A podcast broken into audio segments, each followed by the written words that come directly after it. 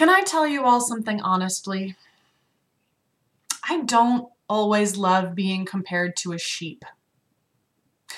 Not because I don't love Psalm 23.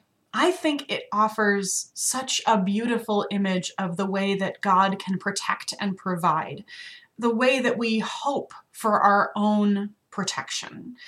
There's a reason it's as often quoted as it is the idea that we might be watched over by a shepherd who can lead us not to crashing waters or terrible thunder, but to still waters where we can quench our thirst, to wide open spaces where we can eat and sleep in safety. No, I, I like that. And it's not because I don't think sheep are cute. Sheep are stinking adorable.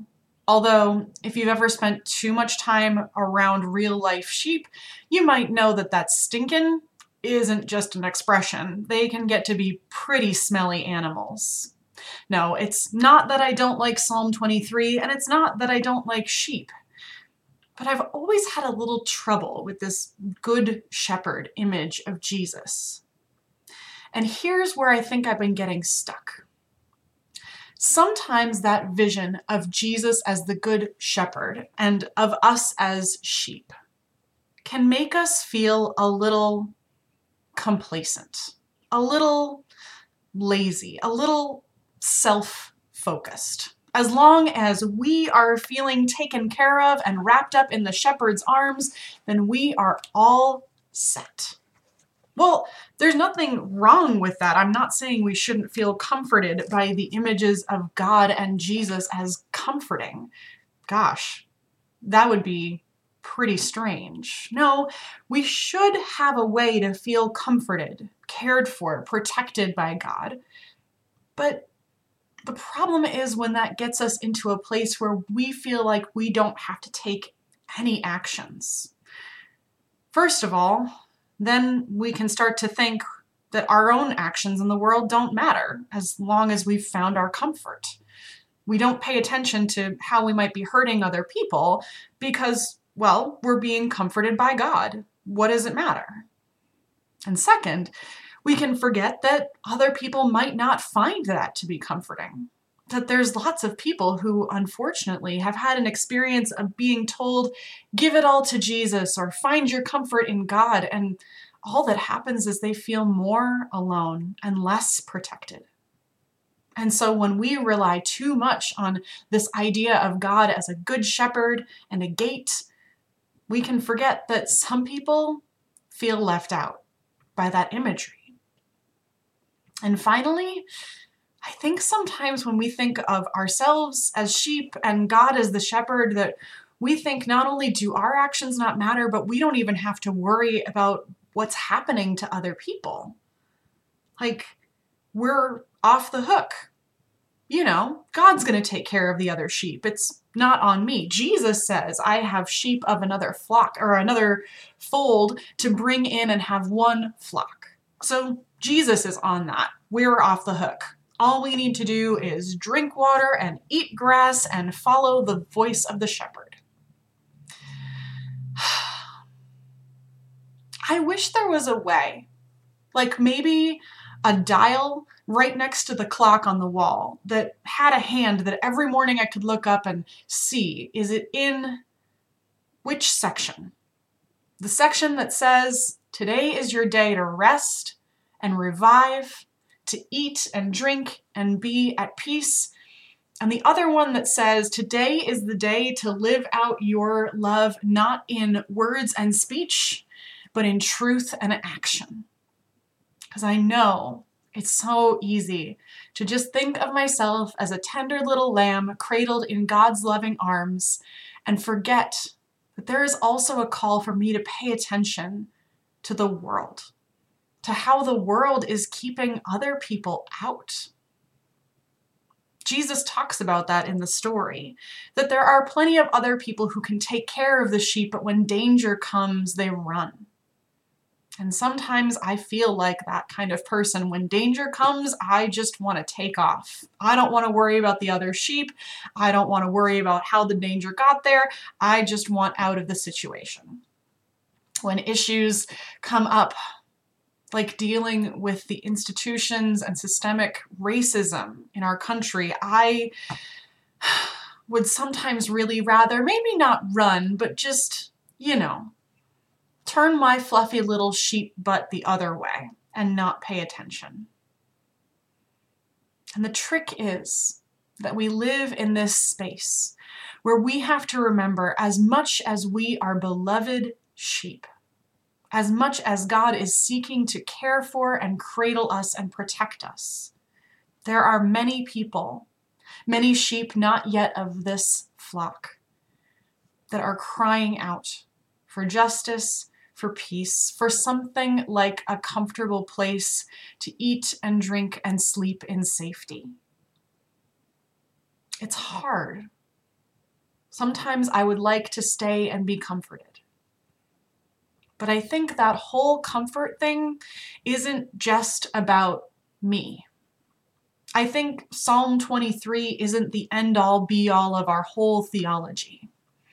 It's important, to be sure but it's not the end of the story. The story isn't just about one person feeling good. That story is about God also asking us, what about the other sheep? Can we love them in truth and action?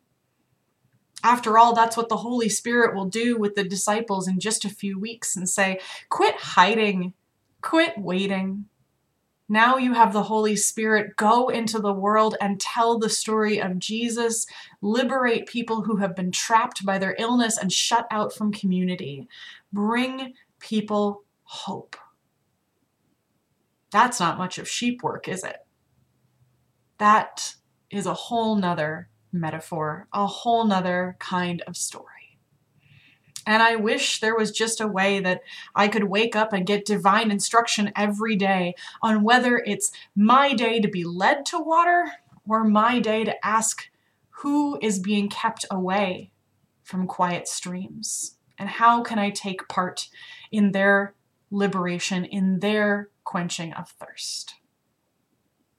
I mean, that's the whole Christian paradox we don't have to be doing those works. We don't earn points by good acts. That's not how we measure up to what God longs for for us. And at the same time, we can't just turn away from those who are suffering. We live in this strange back and forth of both needing the comfort of a God who longs to wrap us up as tenderly as a baby lamb, and a God who paces behind us like a guard dog, saying, Okay, it's time to move. Let's get going. It's hard to know. It's hard to figure out how to tell myself what to do, much less anyone else in the world. It's easy to fall into one ditch or the other, to being comforted and thinking that that's enough for everyone to just say Psalm 23 and think that's the end of it, or to overwork myself with trying to get all of the other sheep into the pasture and forgetting that I need to find some comfort and rest too. So, let's take a few moments and start with rest because that's where it has to begin. It's pretty hard to do any kind of work in truth and action if we haven't found a source of love. So let's start there. What does it look like to be as richly loved as we are by God? To have something, some force we cannot see or fully understand, that was involved with the whole creation of the world, that has acted throughout history in incredible stories, that is reaching a hand, not a physical one, but a metaphorical one into each of our lives to say, You are mine. I do not want you to be lost. I do not want you to be afraid. I do not want you to be hungry or thirsty or sick or tired.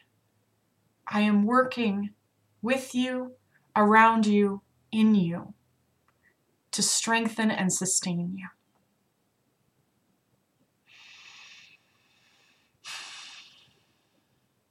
And what is it like to then, strengthened, sustained, and confident in the love that God has for us? Confident in the love that was marked on our foreheads at baptism, confident in the love in every single bite of food that you've chosen for communion in the past year as we've been at home, confident in the love of God who is present with us always. What then? Sustained and uplifted by that present God, does it look like to act in the world, to show our love not in word or speech, but in truth and action. Today, let us take moments to rest in the love of God and to speak one word of truth or take one action that will help others recognize it too. So that all the sheep of the fold will continue to be invited in so that all might know how deep God's love remains for us. Amen.